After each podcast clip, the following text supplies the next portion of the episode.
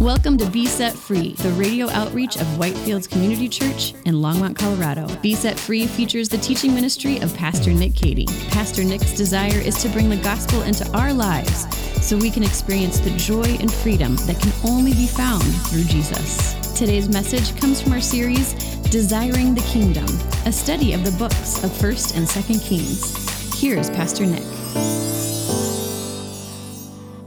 Is this even if you were worshiping God at these high places, it still wasn't good. And here's why because according to God's law, the law of Moses, only the priests were allowed to present sacrifices, and those sacrifices were only allowed to be presented at the temple in Jerusalem. In other words, there was an order that God had established of how this was supposed to take place. And there was a reason for it. It wasn't just like God made up arbitrary rules because he wanted to inconvenience people's lives. No, there was a reason for this. In the book of Hebrews in the New Testament, we're told in detail how all of the Old Testament sacrifices and the temple and everything that the priests did, it was carefully designed by God to foreshadow the Messiah, Jesus, and what he would do when he came. And so, by making sacrifices at the high places, even if you were worshiping the true God, the God of Israel, it, it was still disregarding what God had said in his word about how sacrifices were to take place. And the reason why, you might wonder, why did people even do this? Well, the, the only reason why people would make sacrifices to God at the high places was a matter of convenience. Maybe Jerusalem was far from where you lived, or maybe it re- would require a couple days, you know, to go there, come back. You have to take some time off of work. You know, you've only got so many days off, so to say. And, and so, as a matter of convenience, people would um, make sacrifice at these high places rather than traveling up to Jerusalem to do that. So it's a matter of convenience. But I just want to remind us, as we see here, that listen, sometimes surrendering to the Lord and following his word isn't going to be convenient. And it's not necessarily supposed to be convenient. Well, Hezekiah had the high places removed, but that's not the only thing that Hezekiah did. In Second Chronicles chapters 29 through 31, we read about some more of the reforms that Hezekiah carried out, especially in regard to the temple. So here are some of the things that Hezekiah did that we read about there in Second Chronicles. First of all, he reopened the temple. Do you remember that his father had closed the temple down during his time? Well, Hezekiah comes to power, he reopens the temple, and he orders the temple to be cleansed of all of the pagan elements that his father had brought into it. So they reopened the temple, they cleansed it. We also read that Hezekiah, he led the people of Judah in a national act of repentance. Here's what he says there in chapter 29 of, of Second Chronicles. He says, Our fathers have been unfaithful and have done what is evil in the sight of the Lord. And so he leads Judah in this act of national repentance and turning back to the Lord. And, and another thing he did, he reinstated the Passover according to the word of God, because the, the law of Moses ordered that the Passover be recognized and celebrated every year, but that hadn't been happening. And so, along with everything he did, he reinstated the Passover according to God's word. But the thing that I find most interesting about Hezekiah's reforms is something we read in 2 Kings chapter 18 verse 4. Look at what it says there in 2 Kings 18 verse 4. And he broke into pieces the bronze serpent that Moses had made, for until that time, those days, the people of Israel had made offerings to it, and it was called Nehushtan. Nehushtan. Now, what is this talking about? Well, uh, almost 800 years prior to this, when the people of Israel had been wandering in the wilderness on their way from Egypt, where they were in bondage and slavery, God set them free, and they were on their way to the promised land, the land that God had promised to give them. Well, in between, they were in the wilderness. And this took place during their time in the wilderness. There was a time when Moses had created this object made of metal, made of bronze, in the shape of a serpent. So just think about that.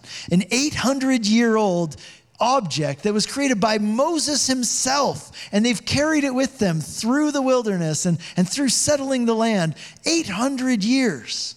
And this just priceless historical artifact. And Hezekiah takes it and he destroys it. He just smashes it into pieces. It's nowhere to be found today because he destroyed this priceless historical artifact. Well, listen, the story of why Moses created this bronze serpent is found in the book of Numbers, chapter 21. It's an interesting story. I encourage you, check it out and read it. It's found in Numbers chapter 21. And, and here's what happened. Again, during that time when they were on their way from Egypt to the promised land, as they're there in the wilderness, they developed kind of a bad habit, but it was, it was more than just a bad habit. They developed a problem where they were grumbling against the Lord and grumbling against Moses. How many of you can relate to that, right? There have been times, okay, yeah, guilty as charged, right? I've done some grumbling in my life. Well, listen, the problem with their grumbling in God's eyes, it wasn't just that they were complaining. The problem with their grumbling is that it reflected a, a lack of faith in God, but it was also bordering on blasphemy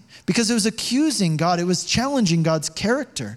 It was saying, God, we don't really believe that you are good, that you are loving, that you do have our best interests in mind. We don't believe it. And God said, hey, hey, listen, what you guys are doing with your grumbling, it's not okay. This is bordering on blasphemy. This lacks faith. And He told them, you need to stop it but they wouldn't stop it. And he gave them several warnings over and over, but they refused to stop the, these things they were saying that were awful against God.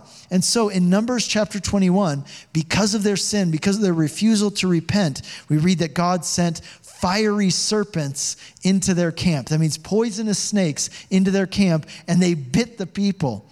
And because these were poisonous snakes, if you got bit by one of them, you were going to die. You were going to die. And so it tells us there in Numbers chapter 21, verse 7. I'll read it to you. The people came to Moses and they said, We have sinned, for we have spoken against the Lord and against you. Pray to the Lord that he would take away the serpents from us. And Moses prayed for the people. Verse 8 And the Lord said to Moses, Make a fiery serpent and set it on a pole, and everyone who is bitten when he sees it shall live. Verse 9 So Moses made a bronze serpent and set it on a pole, and if a serpent bit anyone, he would look at the bronze serpent and live. This bronze serpent lifted up on a pole. In our day and age, this has been has become a symbol even in our modern society, of healing and medical care. For example, next time you see an ambulance drive by, take a look at it. It has a symbol on the side of that ambulance, and on that symbol is what? Well, it's a serpent on a pole. That's a reference to this story in Numbers 21. If you look at the World Health Organization, they have this symbol on their logo. Now, this symbol comes from the story in Numbers 21, where the people of Israel had sinned against God. This judgment had come upon them, but then God healed them by looking upon this bronze serpent that Moses had created in faith. Now, we're going to talk about what that bronze serpent meant and represented here in just a minute. But remember, just think about this this priceless historical artifact created by Moses himself. They've carried it with them for 800 years. And Hezekiah takes it and he just smashes it into pieces and it's destroyed. Well, why did he do that? Well, it tells us there in verse 4 of chapter 18. He did it because at this time the people were worshiping it, they were making sacrifices to this bronze serpent. The people of Israel had turned this bronze serpent into an idol and they had begun worshiping it and sacrificing to it. And, and Hezekiah took it and he said, No, no way. And he destroyed it. And I love what he calls it. Notice what he says. It says that he called it Nehushtan. Nehushtan. You know what Nehushtan means? It means piece of bronze. That's what it means. Piece of bronze. Listen to what Hezekiah is saying. I mean, think about it. He's saying, this serpent that you're worshiping, that you've, you've made into a god, you're making sacrifices to it. You know what it is? It's not a God, it's just a piece of bronze. That's all it is. It, it, it, wasn't this piece of bronze that healed your ancestors in the wilderness, it was God. So rather than worshiping this piece of bronze, you should be worshiping God. The people had begun looking to this piece of bronze to be something that it was not. They looked at it to be their God, but it was not. It was just a piece of bronze. They were looking at it to be something that it could never be. They were looking to it to be their God, their Savior, their provider, their helper, but it could never be any of those things. It could never do those things for them because at the end of the day, it was just Nehushtan. It's just a piece of bronze. I think this is such a vivid picture of something that we often do in our human nature, and that is this we often look to the things of this world to do for us what only God can do. We'll look to the things of this world to be for us the things that only God can be. You know, that's the definition of an idol. An idol is something you look to for the things that only God can give. This bronze serpent, it was great to have around as a reminder of what God had done, of God's mercy and God's salvation. But the people began to look to it as more than just a reminder. They began to look to it to do more for them, to, then, to remind them of God. They began to worship the thing itself. And I think in our lives too, you know, we can make idols out of things which on their own are good things. But they become idols when we look to them in the wrong way. When we look to them to do things which only God can do, to be something that only God can be for us. So, for example, I have a friend and we grew up together, we went to high school together, and uh, ever since we were freshmen in high school, uh, he would always talk about how much he wanted to get married and have a family right? We were like 14. You know, I was interested in like snowboarding and baseball, and he was interested in how much do engagement rings cost and how do I get a loan for a house, you know, so like, you know, park my car in the garage and be like a dad, right? Like that was his goal. He's 14 years old, 14 going on 40. It was the only thing he talked about, and he, he talked about it through all of high school. Now, listen, getting married and having kids is a great thing, but the reason he wanted it so badly was because his family life had been a disaster. He didn't have those things growing up and he wanted them so bad. And there was this sense in which he felt that if he could just have a wife and a family and 2.1 children and a dog, that if he could have this idyllic suburban life, that it would fill a void in his soul. It would fix what was broken inside of him. And I just want you to think about that. If your goal in having a family is that you think that, that these people and those things will fill a void in your soul, that they will fix what is broken in your heart, that's a pretty big expectation to put on other people, don't you think? that's a huge burden to put on your family. You exist to fix what is broken in me. You exist to heal my heart. You, this whole thing is all about me, in other words. And it's something that no person is ever going to be able to do for you. That's something that only God can do for you. And it probably won't come as a surprise to you that sadly and unfortunately, my friend has struggled in his relationships as an adult. Listen, just, just imagine two people coming together in a relationship. This happens so often. Two people come together in a relationship, and they're both looking to the other one to fix what is broken within them, to fill the void that exists in their soul. Two people looking to each other to do something that neither of them can sufficiently do. They're going to be what? They're going to be constantly frustrated, consistently disappointed, constantly unfulfilled. You've been listening to a message by Pastor Nick Cady of Whitefields Community Church in Longmont, Colorado. We'll get back to the remainder of this message in a moment. We are open for in-person worship on Sunday mornings with services at 9:15 and 11 a.m. Come grow with us on Sunday mornings, online or in person at 9:15 and 11 a.m. If you have missed any part of this message or past messages, you can find them all at besetfreeradio.com. Now, back to Pastor Nick with the remainder of today's message. In this relationship. Why? Because they're looking to each other to do something for them that only God can do. And we can do the same thing with our children, right? Think about that. What a, what a burden it is to put on a child, four or five years old, to, to essentially communicate to them without words, but say, You exist to fix what is broken in me. You exist for me. Fulfill me. What a burden to put on a child. Or we do it with our jobs and our accomplishments. We, we do it with our friends and our relationships. We do it with so many things in life. We look to them to give us the things that really only God can give us and to, to be for us what only God can be for us. And when we do that, we're setting ourselves up for disaster and disappointment and distress. Listen, if you look to people and things to give you a sense of validation so you feel worthy of love and acceptance and approval, if you, if you look to these things for a sense of security, a secure future in the midst of an uncertain world, if you look to these things, right, to give you these, these things that you need, they can never do that for you. They will never be able to. But here's the thing when you look to God to give you those things that only He can give, for example, when you look to Him to give you security in the midst of an uncertain world, when you look to Him for your sense of validation and unending, perfect, satisfying love, when you look to Him to heal the wounds from your past, then rather than looking to people, to do those things, to, to pour into you all the time, what it does, it sets you free that now you can begin looking to other people instead for how you can pour out into them because you've been filled up in those areas by God, the only one who can do those things for you. And once you've been filled up, you can begin pouring out. You can begin looking to others, not just for how they can serve you and what they can do for you, but you can then be free to serve others and begin pouring out into them from what God has poured into you. Hezekiah looked at this bronze serpent and he named it for what it was. He said, You know what this thing is? It's nothing more than Nehushtan. It's just a piece of bronze, guys. It's not God. You're looking to it to be something that it's not. It's just a piece of bronze. And he took this radical step eh, of destroying it so that it wouldn't be a temptation for the people to worship it as an idol anymore. And I think that too is a good example for us of sometimes in our lives, in order for us to grow in our relationship with God, you have to be willing at times to take radical steps if necessary.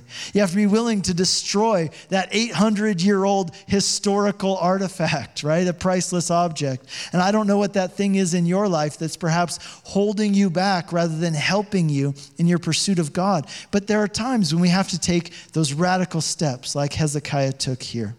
Well, we read in verse 5 that Hezekiah trusted in the Lord, the God of Israel, so there was none like him among all the kings of Judah, neither before him nor after him. Verse 6 For he held fast to the Lord, and he did not depart from following him, but he kept the commandment that the Lord commanded Moses. In verse 7 And the Lord was with him wherever he went out, and he prospered.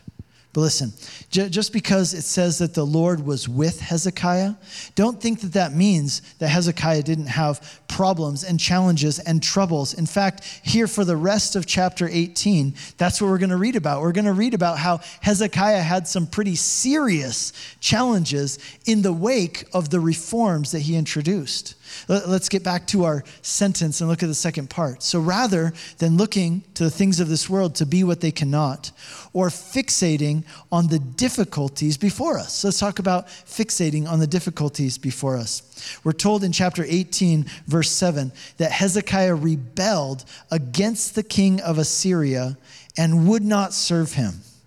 So if you, if you read there from verses 9 through 13, what it says, we're told that after the Assyrian Empire conquered the northern kingdom of Israel, then the Assyrians turned their attention then to the southern kingdom of Judah, where Hezekiah was king. So after they conquer the northern kingdom, then they start threatening to conquer the southern kingdom. And we read in verses 14 through 16 that when Assyria began threatening Judah, where Hezekiah was king, Hezekiah was scared. And so he did the only thing he knew to do, which was he tried to appease them by giving them all the gold and all the silver from the treasury of the nation and from the temple, right? Whatever was left, because this isn't the first time they've given away all the treasures. And so, you know, it's this, this basically how everybody has dealt with Assyria. Give them all your money and ask them, please don't hurt us. That's what Hezekiah did. It's understandable. Judah was a small kingdom, and Assyria was a great empire with a massive military. So Hezekiah's immediate response when he looks at the danger, as he looks at the problem, the power of the Assyrians, his immediate response was to be intimidated and to be scared. But here's what's interesting as this story goes on, I don't want to give away too much because we're going to look at it next week, okay? But as this story goes on, Hezekiah is going to turn his eyes from the danger of the Assyrians, and instead he's going to turn his eyes to the promises of God and the power of God, and he's going to pray. You're going to have to come back next week to find out what happens, okay? But here's, here's my point. When we fixate on the enormity of the problems before us, when we set our eyes on the enormity of the problems in our lives, rather than fixing our eyes on the greatness of God and the promises of God to us, it leads to anxiety and fear.